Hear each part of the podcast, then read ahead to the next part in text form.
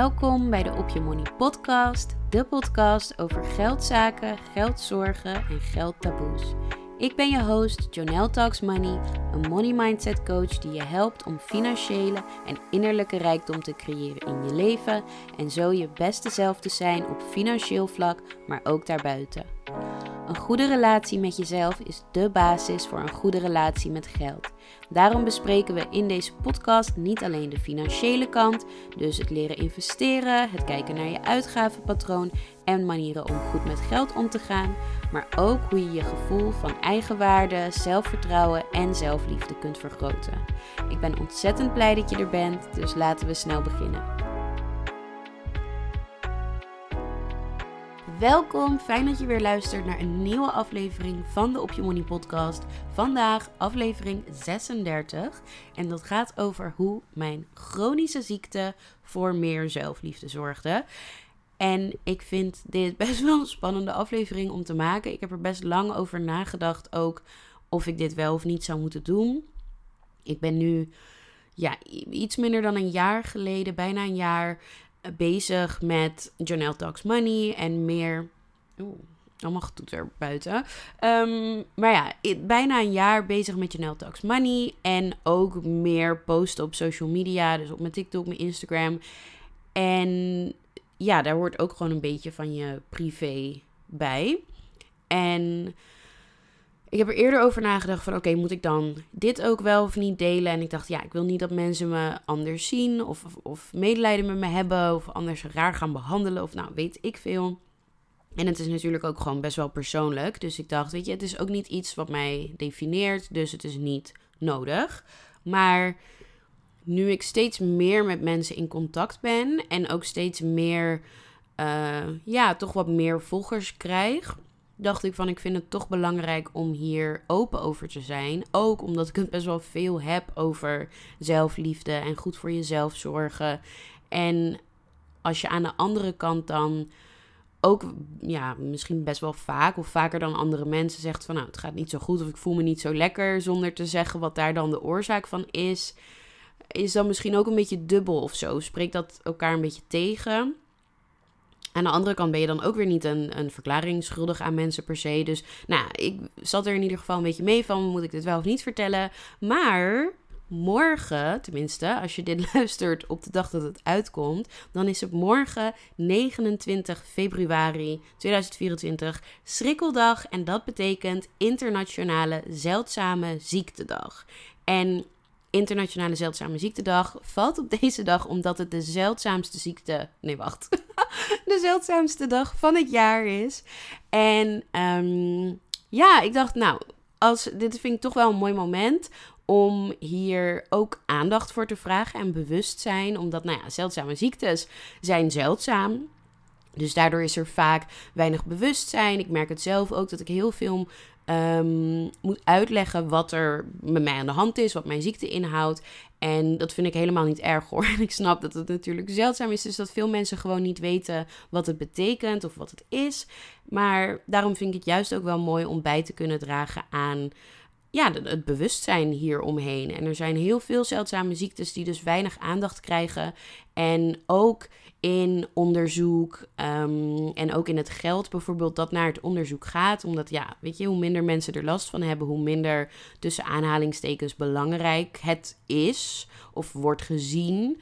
Um, en dat is natuurlijk niet oké, want ook al is het een zeldzame ziekte, het is nog steeds belangrijk dat er onderzoek naar gedaan wordt.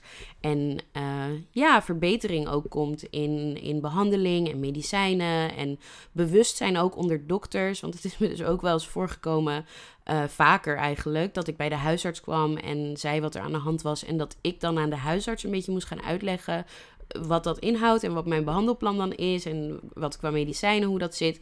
En tuurlijk als huisarts kun je niet alles weten, maar nou ja, ik hoop in ieder geval dat deze aflevering kan bijdragen aan, um, ja, aan meer bewustzijn. En ik hoop dat het ook interessant is. Ik wilde hier ook niet zitten en 30 minuten over mezelf praten, gewoon om over mezelf te praten. Dus ik wil er wel echt een uh, ja, leerzaam element in stoppen.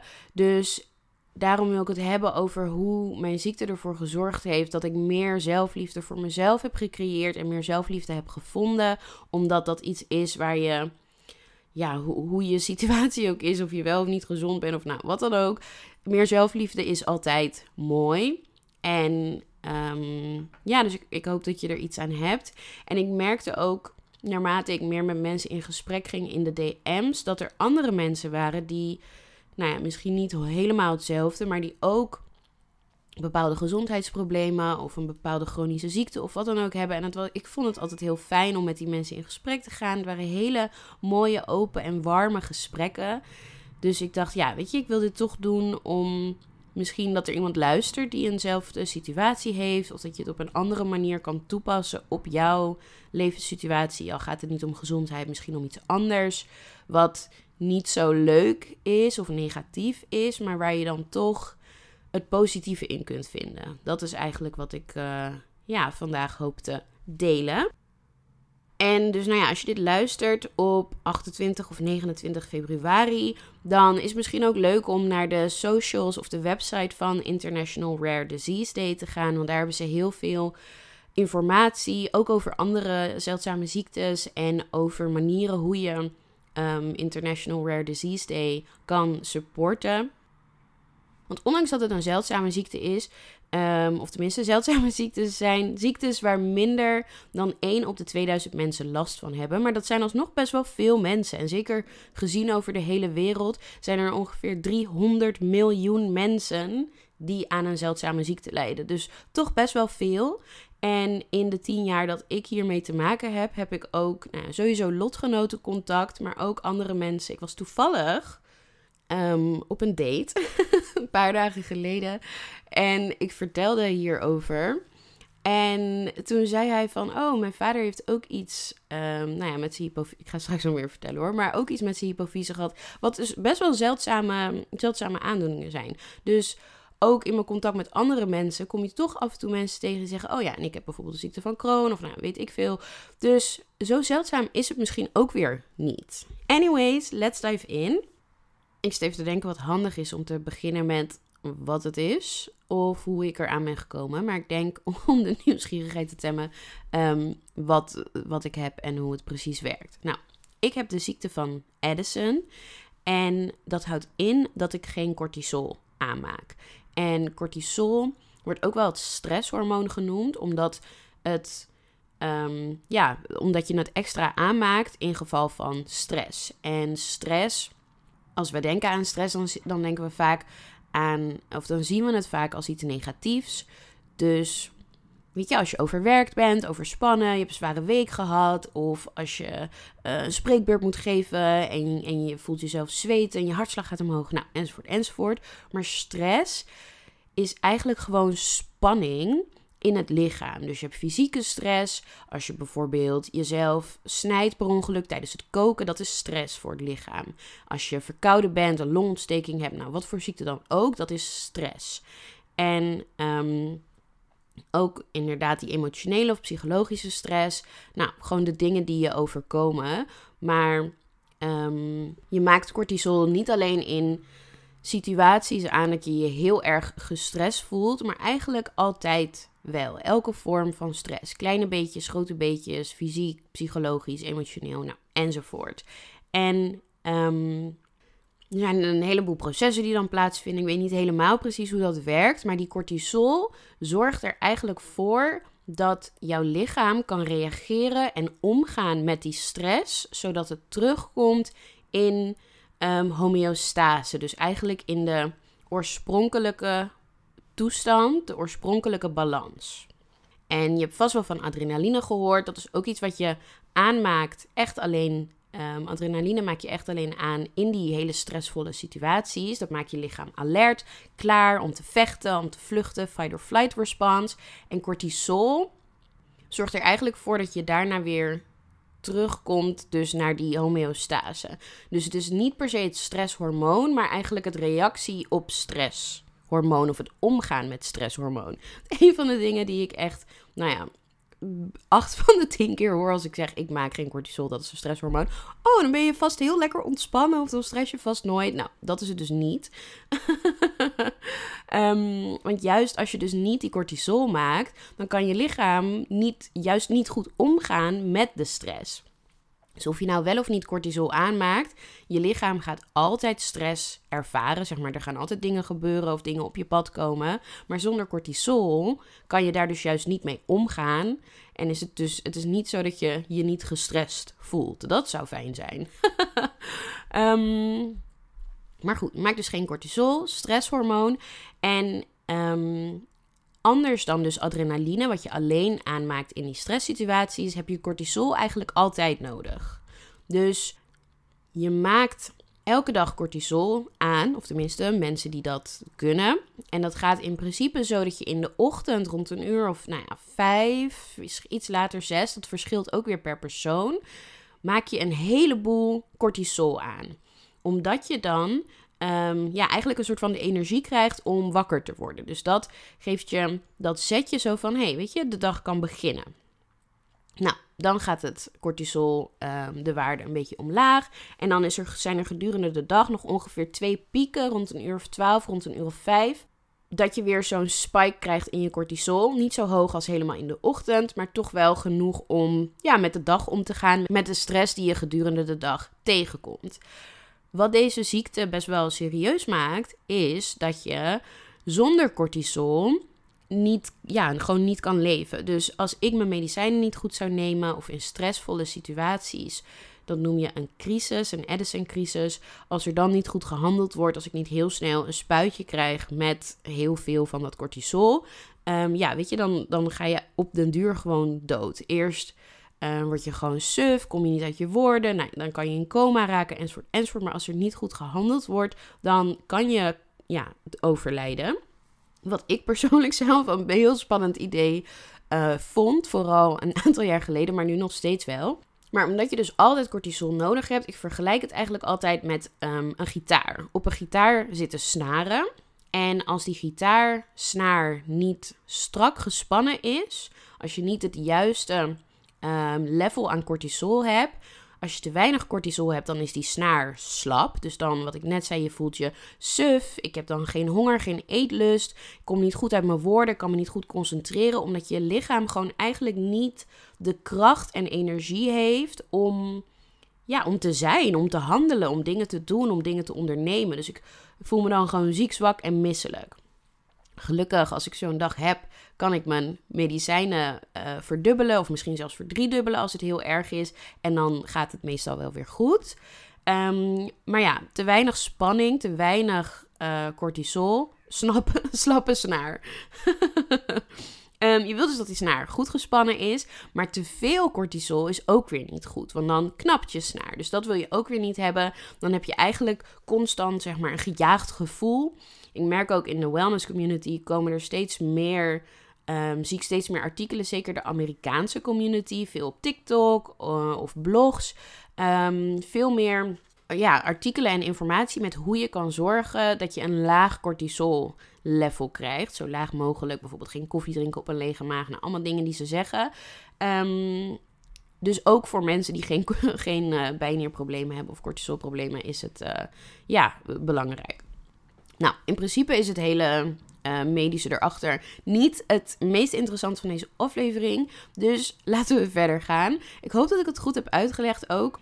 Medische termen en verhalen uitleggen is natuurlijk niet echt mijn sterke punt. Ik weet heel goed wat ik heb, maar ik vind het misschien lastig om het helemaal goed uit te leggen. Maar goed, ik hoop dat het over is gekomen. Um, dan, hoe ben ik hier aan gekomen? Want ik zei in het begin, ik heb de ziekte van Addison. Dat is eigenlijk niet helemaal waar. Want jouw bijnier, je cortisolproductie gebeurt in de bijnieren. Je bijnieren zijn twee kleine orgaantjes bovenop je nieren, vandaar de naam. En die maken een aantal hormonen aan, waaronder cortisol. Nou, voordat ik dit had, wist ik niet eens wat bijnieren waren en dat ik ze had. Dus als je hier nog nooit van gehoord hebt, no worries. Ik eerst ook niet. Um, maar je bijnieren maken dus cortisol. Als jouw bijnieren om wat voor reden dan ook geen cortisol kunnen maken, dan heet dat primaire bijnierschorsinsufficiëntie. Want ze zijn insufficient. En dat is de ziekte van Addison. Dus een aangeboren auto-immuunziekte. Ehm, dat heb ik officieel eigenlijk niet. Bij mij zit het probleem namelijk secundair. Want jouw hypofyse, dat is een klein onderdeeltje van de hersens. Ehm, en die zorgen ook voor hormoonprocessen. Bij mij zit het probleem in mijn hypofyse. En jouw hypofyse die zegt eigenlijk tegen de bijnieren van... hey, jongens, tijd om cortisol te maken. Bij mij is dat signaal... Ja, dat doet het niet meer.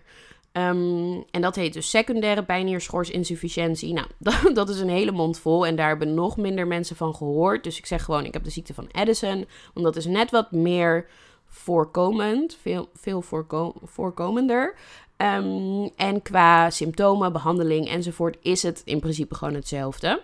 Nou, hoe kom ik aan het probleem in mijn hypofyse? Toen ik 19 was, heb ik een hypofyse tumor gehad. Dus een goedaardig nou ja, gezwel in mijn hersens of in mijn aan mijn hypofyse, waardoor die functie is uitgevallen. En het was best wel een heftige periode.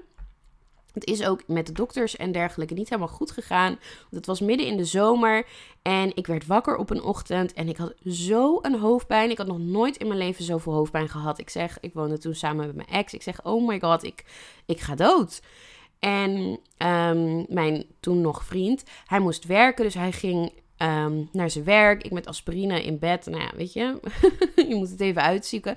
Maar toen hij thuis kwam, s'avonds, na echt wel een flink lange werkdag, lag ik nog steeds in bed. Ik had de hele dag geslapen. Ik kon me vaag herinneren dat ik mezelf de trap op heb gesleept om even naar de wc te gaan. Maar ik had ik kon me de dag eigenlijk gewoon niet herinneren. Nou, hij dacht, dit is niet goed. Hij heeft mijn ouders gebeld, ik naar huis. En zij voor mij zorgen. We hebben een aantal keer de huisarts gebeld. Maar het was zomer. Mijn eigen huisarts was op vakantie. Zij hadden het natuurlijk best wel druk. Veel mensen zijn weg. Dus ze zeiden: Weet je, dit is gewoon griep. Zit het even uit. Gaat vanzelf voorbij. Nou, ondertussen kwam, kwam alles wat ik at en drink, nou ja, weer eruit. um, en na een paar dagen merkte ik ook, of zag ik opeens, of tenminste zag ik niet, dat ik opeens blind was. Dus met één oog zag ik gewoon helemaal zwart. En ook wel sterretjes, zeg maar, als je te hard in je ogen wrijft. Zwart en dat soort sterretjes zag ik. En met mijn andere oog zag ik, nou ja, ik denk 90% kon ik alleen echt de buitenste, buitenste rand heel vaag een beetje wat zien. Maar ik, ik was gewoon blind. Weer bellen naar de huisarts. We zijn toen volgens mij vrijdagavond naar de spoed of de weekend buitendienstarts geweest. Die zei ook, dit is griep, je moet gewoon meer drinken. Zondag zijn we weer geweest. Die zei, toen werd ze een beetje boos. Van ja, ik zei toch dat je weer meer moest drinken. En drie liter en En uh, als je zo doorgaat, moeten we je opnemen vanwege, um, hoe zeg je dat? Dehydra dehydration. En uh, ja, je moet het gewoon uitzitten. Ik zeg, maar mevrouw, ik kan niks zien. Dit is niet goed. Ja, nee, dat komt omdat je zo uitgedroogd bent. Nou, prima. Of tenminste, niet prima. Maar ja, wij wisten ook gewoon niet wat we moesten doen. Dachten, ja, het zal wel goed zijn. Nou, toen was het weekend voorbij. Maandag zei ik, weet je, dit, dit gaat gewoon niet meer.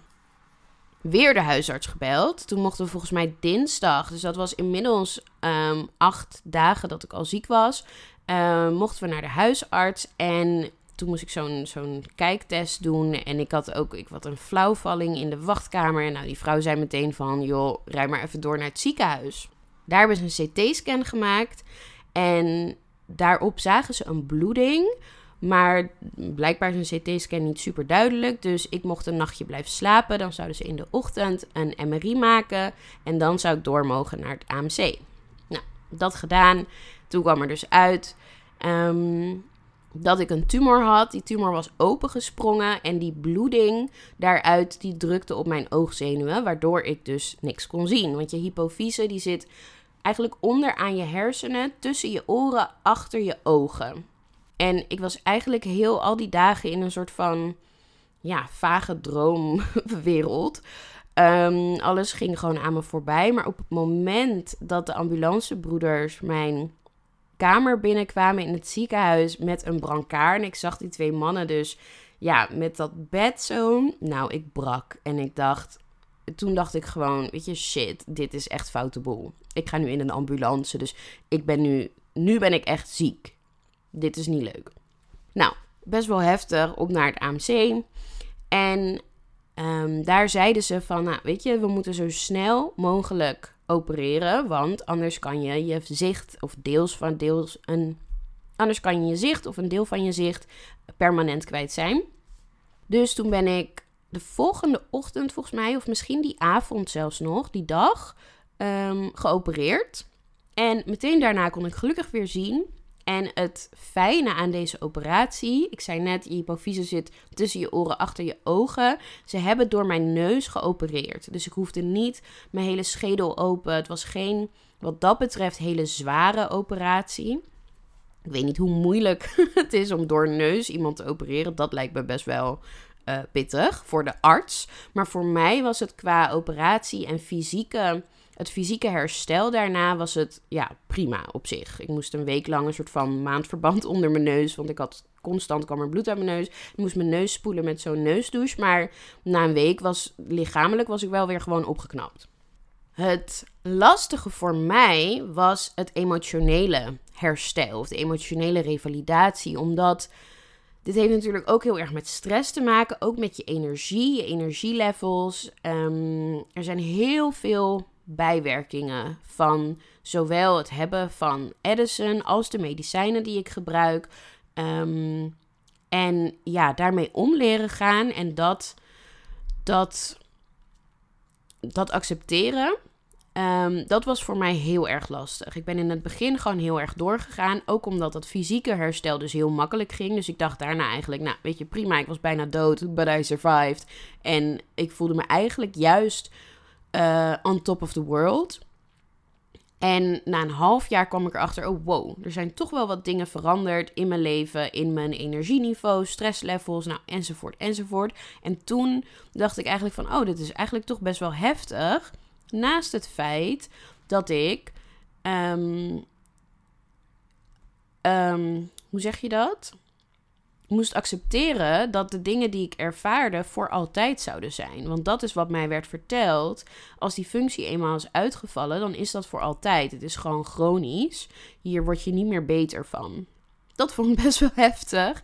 Ook omdat, weet je, ik was 19 en in de ja, bloei van mijn leven. Ik was best wel een partygirl. Ik ging veel naar festivals, veel uit. Uh, ja, drank, drugs, alles wat erbij kon kijken.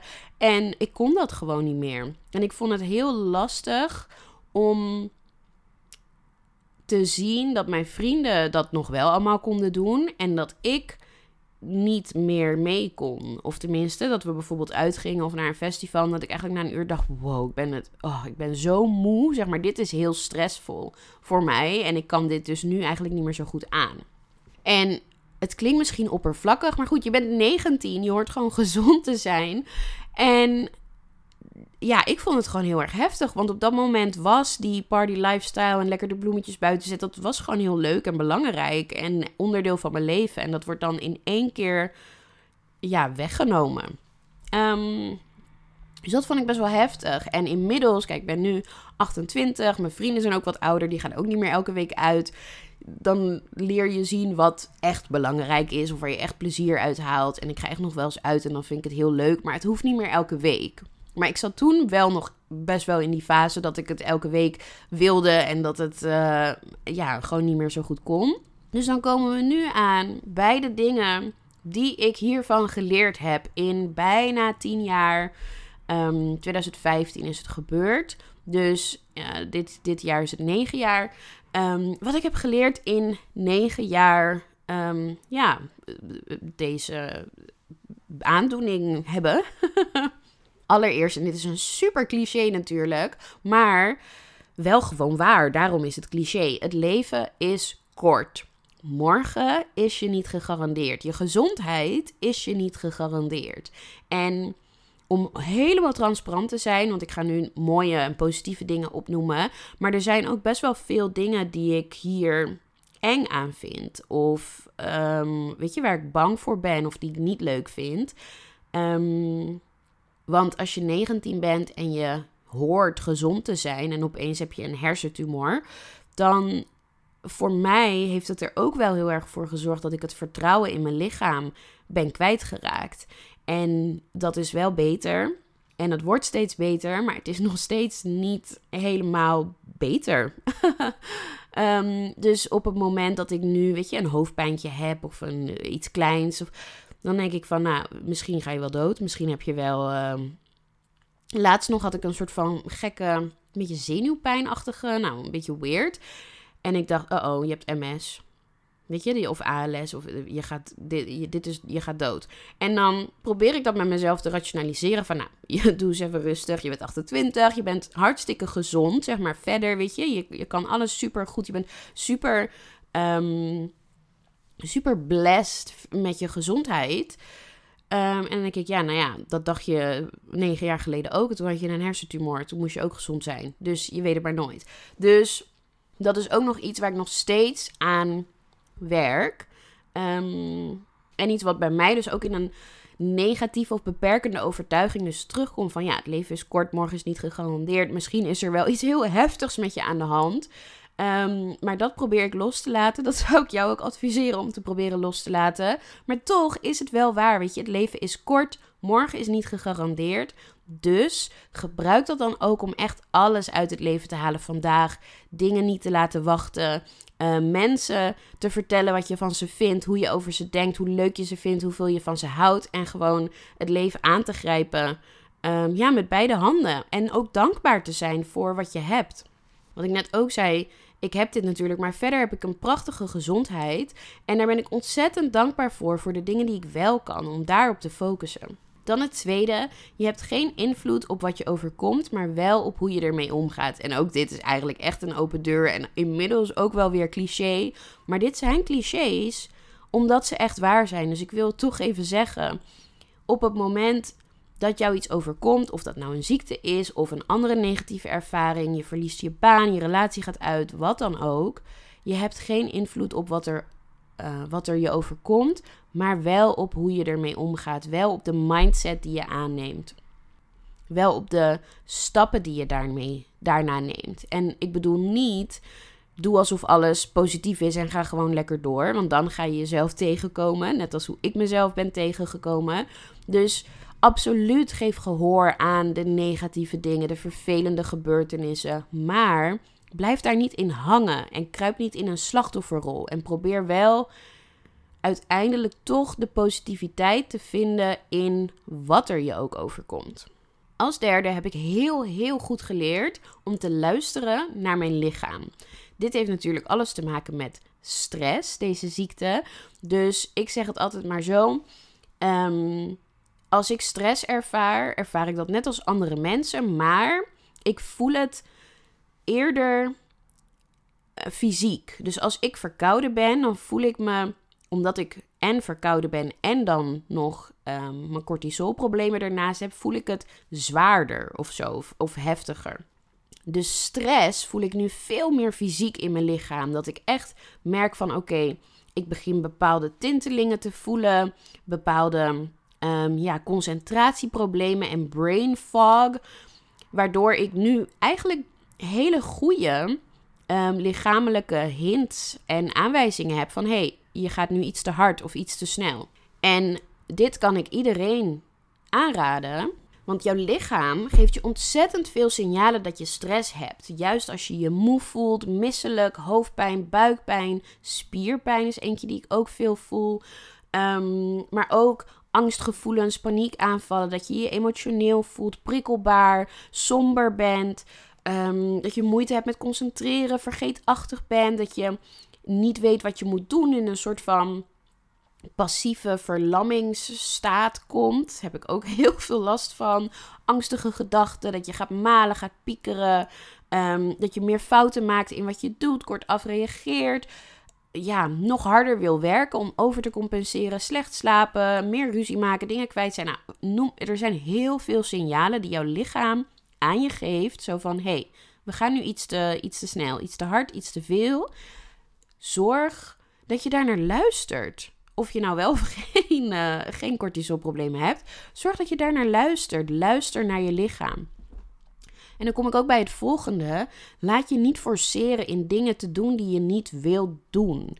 Laat je niet forceren als jij dus voelt van, weet je, dit wordt me allemaal te veel. Het is me even, ik heb even te veel stress. Laat je niet forceren om ja te zeggen. Dit zijn voor mij wat ik zeg. Ik voel het dus extra hard. Dus dit zijn echt lessen die ik op de harde manier heb geleerd. Overal ja tegen zeggen op werk. En vervolgens echt één of twee weken gewoon fysiek ziek zijn. Omdat ik gewoon te veel, um, te veel heb gedaan. Te veel stress heb gehad. Te veel, nou ja, energie heb gebruikt. Waardoor de energie daarna gewoon op is. En ik twee weken moet opladen. En eigenlijk, als je geen cortisolproblemen hebt, is dat ook zo, maar gewoon in mindere mate. Dus laat je niet forceren in dingen doen die je niet wil doen. Zorg dat je die connectie hebt met je lichaam, dat je aanvoelt wat je nodig hebt en waar je aan toe bent. Volgende les ook: je mist niks als je niet gaat of eerder naar huis gaat. Echt, echt waar. Dit is ook iets wat je gewoon leert naarmate je ouder wordt, heb ik het idee. Maar er zijn zoveel feestjes, er zijn zoveel evenementen, zoveel films die in de bioscoop komen. Er komen nog honderden etentjes of andere dingen. Je mist niks als je een keertje niet gaat. FOMO, it's not a thing. Of don't let it be a thing, laat ik het zo zeggen. Ook als je eerder naar huis gaat. Meestal als je naar huis gaat op het moment dat jij voelt van oké, ik ben moe, is het is echt het perfecte moment.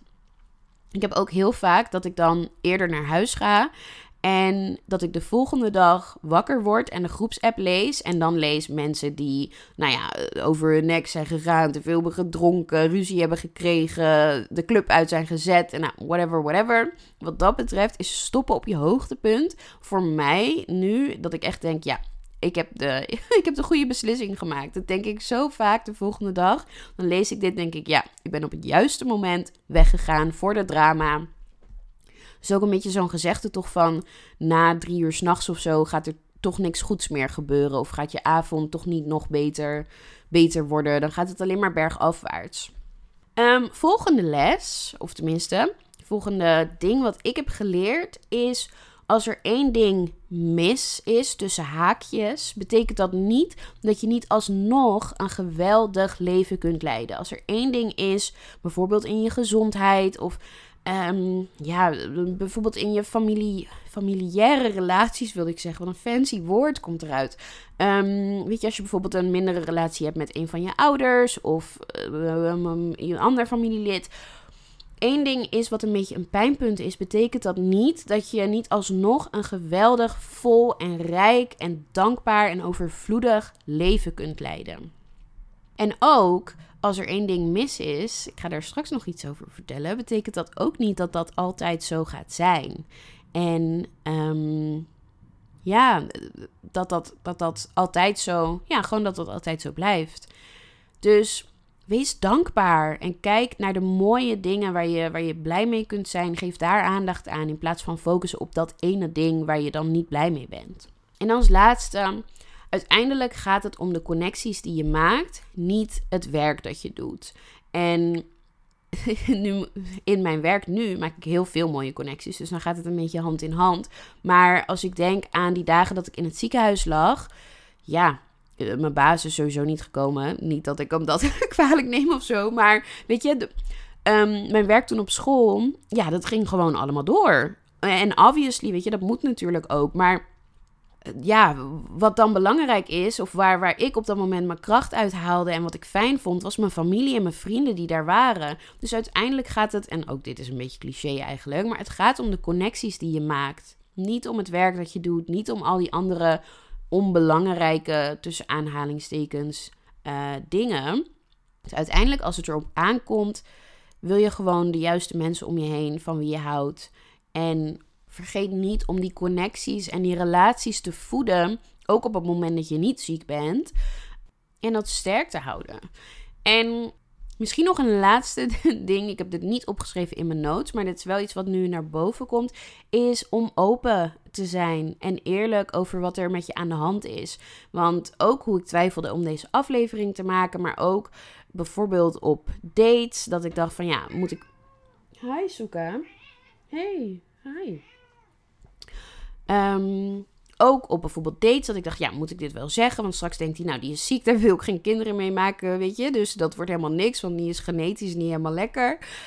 Ja, wees gewoon open en eerlijk. Want juist als ik open en eerlijk ben en mensen uh, bewust zijn van mijn situatie, um, voel ik me het fijnst ook bij mensen. En voelen zij zich ook het fijnst, omdat ze gewoon weten uh, wie ik ben en, wat, waar, en waarom ik bepaalde dingen wel of niet doe. Of nou, weet je, belangrijk vind.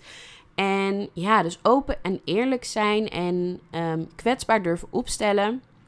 Is ook wel iets wat ik geleerd heb. En al deze dingen samen hebben er wel voor gezorgd dat ik meer beter voor mezelf zorg, beter naar mezelf luister en ook meer van mezelf ben gaan houden. Dit echt ben gaan omarmen, ondanks dat er heel veel, nou ja, gewoon vervelende dingen aan zijn en dat ik nog steeds af en toe momenten heb dat ik denk, weet je, shit, ik vind het gewoon echt niet leuk. um, in bepaalde dingen, nou, ik wil de aflevering niet te lang maken. Ik zie ook weer dat het lang duurt. Maar in bepaalde dingen houdt het me ook echt wel tegen. Um, en ik weet ook wel dat ik um, met therapie hier nog een beetje meer aan moet verwerken. Ook wat ik zei, weet je, dat ik het vertrouwen in mijn lichaam nog niet helemaal terug heb, enzovoort, enzovoort. Nou, dat is voor een later moment. Dat is voor mij op dit moment nu nog iets te confronterend ook. Dus eh, er zijn nog wat dingen waar ik aan wil werken. En het is zeker niet altijd um, roze geur maneschijn. Maar het heeft er wel echt voor gezorgd dat ik een um, meer... Hoe zeg je dat? Meer ik, wil, ik denk nu aan het Engels well-rounded person ben. Maar hoe zeg je dat in het Nederlands? Ja, ik krijg nu goed afgerond, mollig, elegant, sierlijk. Nou, op zich. dat is niet wat ik bedoelde. Ik bedoel meer. Um, meer, meer, meer complexiteit, meer diepte, meer. Um, ja, meer een inhoud niet per se, maar ik um, kom er niet helemaal uit. kom er niet helemaal uit. Maakt niet uit, maakt niet uit. Anyways, als laatst wil ik nog een hele bijzondere ontwikkeling delen over um, ja, mijn ziekte. Iets wat, waarvan ik had gedacht dat ik het nooit eigenlijk zou kunnen zeggen. Um, en wat ik heel bijzonder vind. Ik ben namelijk nog in, uh, of op controle bij het AMC, of onder, hoe zeg je dat? Onder behandeling bij het AMC. En in december was ik daar bij een nieuwe endocrinoloog. En die zei, nou, weet je, hoe gaat het met je? Ik zeg, ja, eigenlijk heel erg goed. 90% van de tijd gaat het heel erg goed. Af en toe heb ik een paar weekjes dat het, weet je, wat minder gaat. En soms een dagje. Maar ja, 90% van de tijd goed. Toen zei hij, nou, het is best wel lang geleden dat we je getest hebben of je hypofysefunctie werkt. Um, en je bijnierfunctie. Misschien moeten we dat opnieuw doen. En ik had eigenlijk dus nooit gedacht, weet je, er werd mij verteld, dit is voor altijd, dit is chronisch. Dus ik had nooit gedacht dat dit zou gaan gebeuren. Dus ik zei, nou ja, prima, kunnen we proberen. Maar um, ja, is dat wel, weet je, kan dat of gaat dat wel? Hij zei, nou ja, je weet maar nooit. Over het algemeen zijn mensen die hypofyse tumoren hebben, oudere mensen. En dan um, ja, is het lichaam ook wat ouder. Dan komt het dus niet meer goed. Maar jij was zo jong, wat eigenlijk ook weer zeldzaam is. Um, hypofyse tumor is zeldzaam. En dan om het op zo'n jonge leeftijd te krijgen is ook weer zeldzaam. En weet je, je bent jong, jonge mensen zijn veerkrachtig, nog aan het groeien, hun lichaam is nog aan het ontwikkelen. Wie weet is die functie gewoon weer teruggekomen en had je gewoon even een zetje nodig met die medicijnen. Nou, deze boodschap had ik nooit verwacht te krijgen. En toen zijn we begonnen met bloedprikken. En um, dan mag je dus 24 uur van tevoren hoef je niet je medicijnen te nemen. En dan ga je bloed prikken. En dan um, ja, kijken ze hoeveel cortisol je vanzelf in je lichaam hebt. Wat ik dus al zei, je bijnieren maken die cortisol. En bij mij zijn mijn bijnieren dus nog helemaal oké. zeg maar, die zijn niet stuk of zo. Dus mijn bloedwerk was gewoon allemaal helemaal goed. Mijn cortisolwaarde was gewoon alles. Je hebt ook andere hormonen, zeg maar, die worden aangemaakt. Alle waarden waren in het groene gebied. Dus ik heb met de arts ook weer besproken. En er is um, een meer officiële test hiervoor, de Metirapon-test. En die ga ik 14 maart doen. Dus ik ben ontzettend benieuwd wat daar de uitslag van is.